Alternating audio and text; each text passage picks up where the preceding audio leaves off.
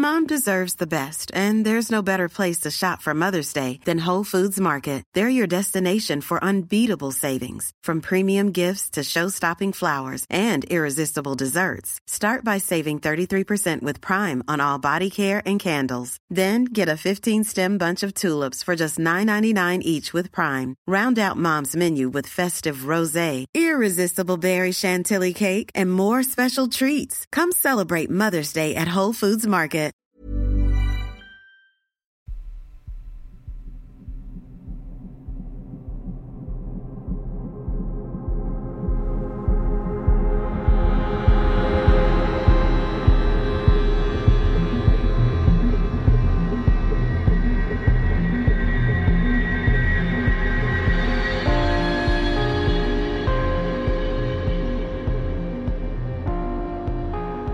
And welcome to mini episode 315 of Real Life Ghost Stories. And I have three spooky stories for you today, and the last story comes from October the 19th, 2023. And story number one comes from Delaney. My father passed recently. It was sudden and was a rough way to go. He had been going through a divorce with his wife, and I had taken a break from talking to him. Our relationship was never a normal one, lots of unkept promises and putting his other children before me, but I loved him and really looked up to him. From February to July, me and my dad only spoke a couple of times through text. Usually, him ignoring what I said and sharing something different. In July, my dad attempted suicide. He was unsuccessful and was admitted into the VA mental hospital. This is where he got back into contact with me. We spoke several times over the phone in the few minutes they would let us talk. This is how I learned about him going through a divorce and my other siblings not talking to him. It may be wrong, but I did ease up on taking the calls from him and eventually stopped altogether when it became too much. I regret it, but that's what I did. I felt like the spare kid for when the others wouldn't talk to him, and several of our conversations he said nearly as much. He got out of the hospital and moved into a homeless shelter.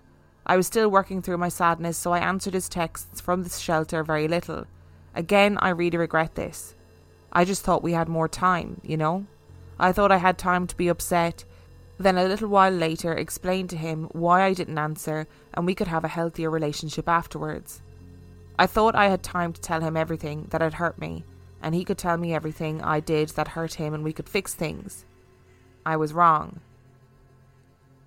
In September, I texted him the new Jimmy Buffett song, Bubbles Up. My dad was a parrot head and named me after a Jimmy Buffett song.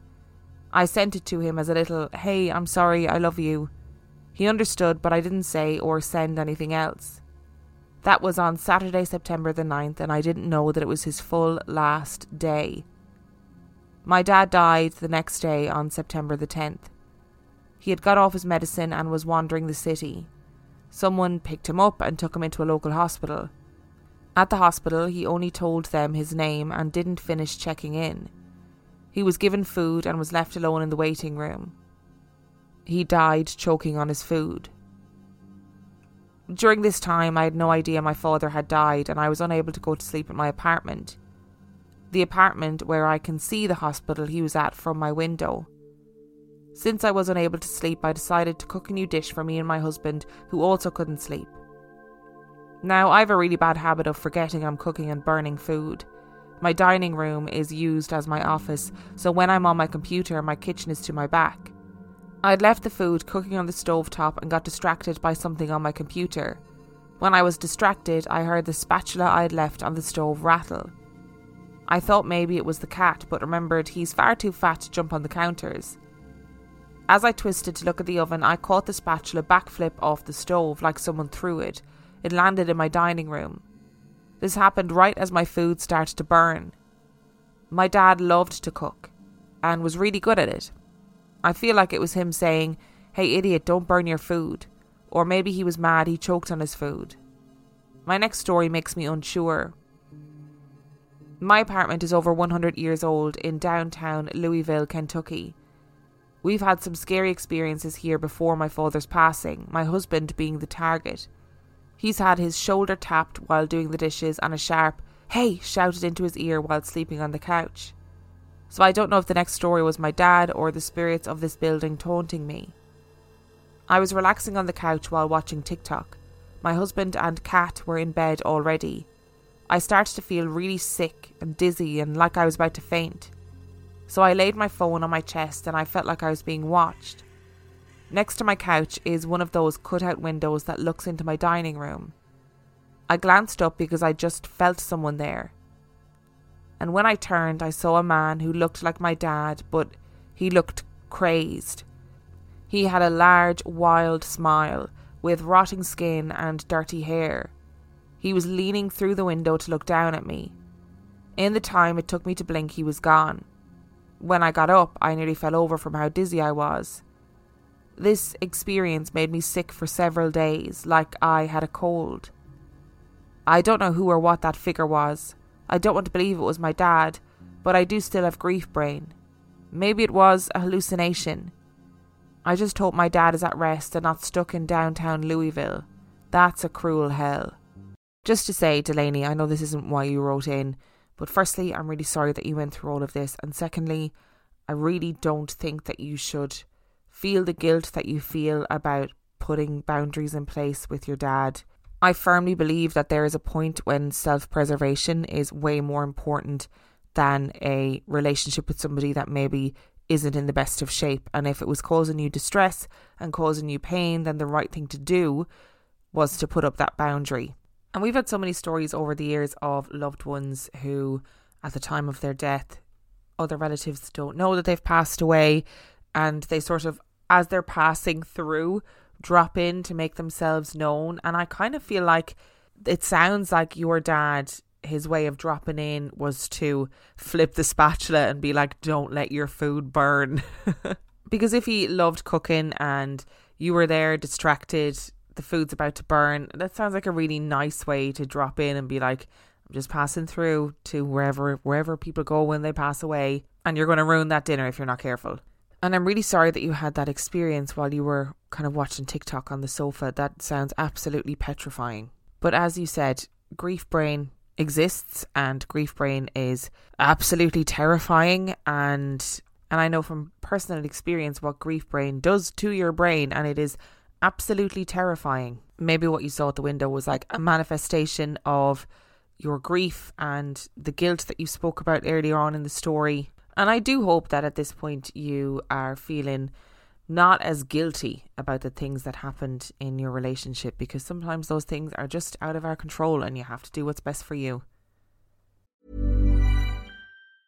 Hey, I'm Ryan Reynolds. Recently, I asked Mint Mobile's legal team if big wireless companies are allowed to raise prices due to inflation. They said yes. And then when I asked if raising prices technically violates those onerous two year contracts, they said, What the f are you talking about, you insane Hollywood ass?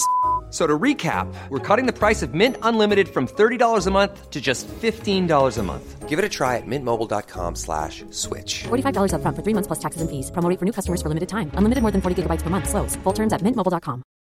Why don't more infant formula companies use organic, grass-fed whole milk instead of skim?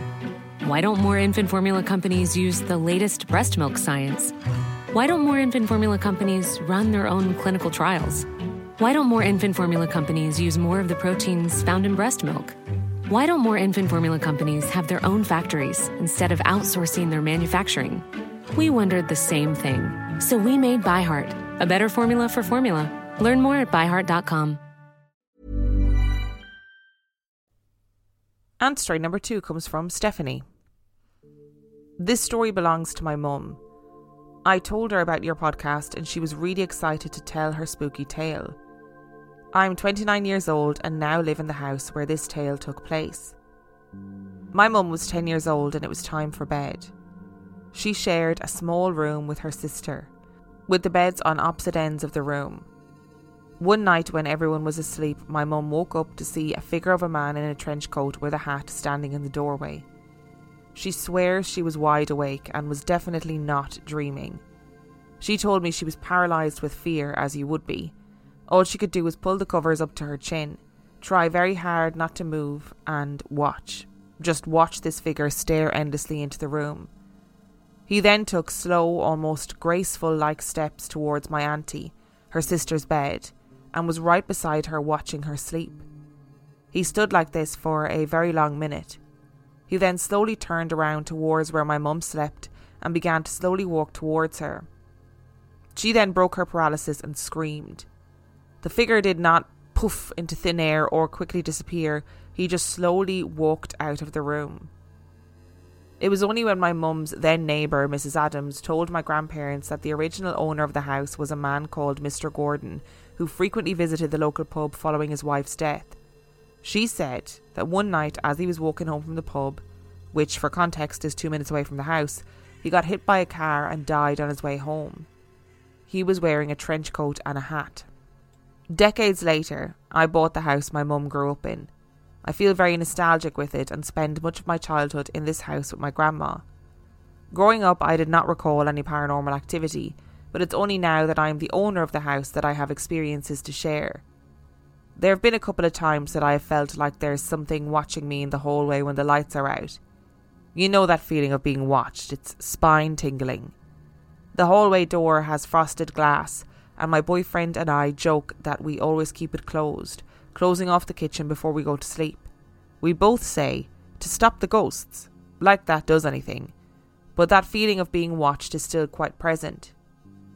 I believe dogs can sense spirits in other realms, and my dog once woke up and stared into the corner on my boyfriend's side of the bed and just growled. A couple of days later, I was out hanging the washing and the back door was open. He was staring straight back at the house and started to growl again. Another night, maybe a couple of weeks later, I woke up to this white glow or mist in the same corner that my dog Bailey growled at. I rubbed my eyes raw to prove I wasn't still asleep. It was there, just glowing and looking very mist like, like there were small particles. I remember feeling a little freaked out but mainly curious. Was I getting an eye infection? Did I need to make an appointment with the optometrist? Nothing happened. No figure formed, just white particle like mist in the corner. Nothing has happened for a while, and I sometimes call out to see if my grandma is around. Maybe the mist was her. Sometimes I think of Mum's story and I wonder if it's poor Mr. Gordon again, checking into the next generation that bought his house. Either way, three generations of my family have owned this house, and my paranormal experiences haven't left me feeling uber spooky or scared to be alone in the house. Probably just curious, if anything. I've been alone countless times, and nine times out of ten, nothing has happened. Whether it is Mr. Gordon or my grandma, we all have one thing in common, and that's this house. Stephanie, I think this is a time when we can say that the Hat Man in this story is not the bad guy. Obviously, for your mum, right? It must have been terrifying to wake up, see the figure of a man in a trench coat and a hat stand in the doorway, watching him like walk towards your sister's bed and then walk back again, right? Very terrifying. But it doesn't sound like this figure of who we think is Mr. Gordon was up to no good. It sounds like he was just sort of going, hang on, who are these small children in my house? And having a look before leaving. I absolutely love the fact that that house has stayed in your family for three generations. I think that's really lovely and really beautiful, and I would be genuinely honoured to live in my grandmother's house. But it's so true what they say that our dogs are like little paranormal detectors, never mind your EMF detectors and all of your like spirit boxes and all that. Just get a dog in there. Get some dogs in there and they'll they'll they'll tell you where the ghosts are. And it's definitely not the first time we've had a white mist on the podcast that has appeared in a house, you know. And I am glad that your experiences haven't left you feeling really spooked or scared to be alone in the house because if that's the case then then maybe it is Mr. Gordon or your grandmother just checking in, just having an having a look around the house, making sure everything's okay, making sure you're okay, and that's kind of a nice thought. And story number three comes from Shelby.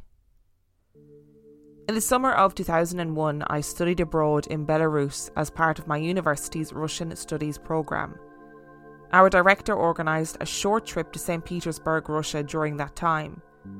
During our visit, we toured many notable sites like the Hermitage Museum and the Moika Palace, also called Yusupov Palace.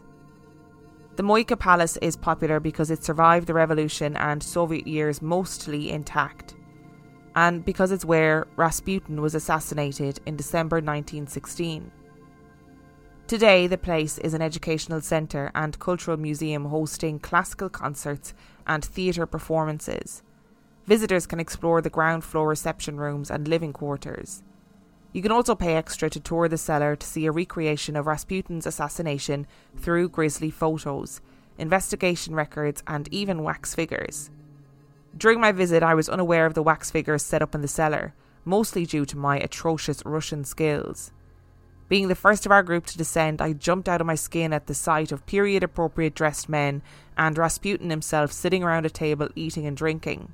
For some background, Rasputin, aka the Mad Monk, is infamous for his rise from Siberian peasant to spiritual advisor to Tsar Nicholas II and his wife Alexandra. He eventually became a trusted healer to the Tsar's child Alexei, who suffered from haemophilia, and later a political advisor, much to the dismay of many Russian elite. Felix Yusupov, husband of the Tsar's only niece, supposedly invited Rasputin to their palace for a party where they laced his food and drink with cyanide. When the poison didn't work, Yusupov supposedly shot Rasputin, who fought back and then fled outside into a courtyard. There, he was allegedly shot again and then thrown into the icy river where his body was recovered days later. Once our group was gathered in the cellar of this recreated scene, the tour guide proceeded to explain the significance of the room. Since this was in Russian, I was left to my own thoughts as my terrible language skills had me in the dark for most of the tour. What I will never forget, however, which still gives me goosebumps to this day, is what I experienced in that cellar. I was standing at the very back of our group, with a wall of gruesome Rasputin murder photos directly behind me. To my right and in front of me were several classmates quietly listening, and to my left was a long, dark cellar corridor with brick coved ceilings, not part of our tour. As I stood there, lost in thought, the strangest thing happened that I cannot explain. Someone breathed heavily into my ear. It was a long, guttural, breathy gasp that I heard and felt on the side of my body nearest the empty corridor. I turned that direction and no one was there. I asked my classmates if they had heard it, and they had no idea what I was talking about. The colour must have drained from my face because my friend across the room noticed something was wrong and quietly mouthed to me, Are you okay? I shook my head no and proceeded to quietly shuffle my way into the middle of the group, far away from the back of the room and the eerie corridor. I later learned palace tour guides often shared ghost stories about Rasputin, oblivious to me at the time. I wish I had been better at Russian.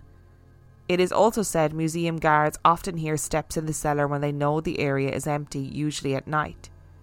I have no idea what it was, but it still gives me chills 20 years later. The good thing is that it happened in such a faraway place that I will likely never be near it again. I'm curious if others who have been to the Moika Palace experienced anything similar, or anything at all, or am I just crazy? Was it Rasputin's ghost gasping his cyanide laced breath in my ear? Gross. It's so creepy even to think about. Firstly, Boney M's hit song, Rasputin, is an absolute banger. That is such a good song. It is in regular rotation on my playlists, and I'm a big fan of that song. Secondly, if you want to read something thoroughly amusing, then look up all of the stories about Rasputin's penis. Allegedly, it was 12 inches long. Allegedly, it is on display in a museum of erotica. Um, the first of Rasputin's penises that were put on display was actually a sea cucumber. And the belief is that the penis that is currently on display is actually a bovine penis. But I mean, it's ve- it's it's a very, very very interesting little deep dive. It'll surely while away a couple of minutes if you've got some time to spare. But Shelby, whatever whatever you experienced on that tour sounds absolutely terrifying.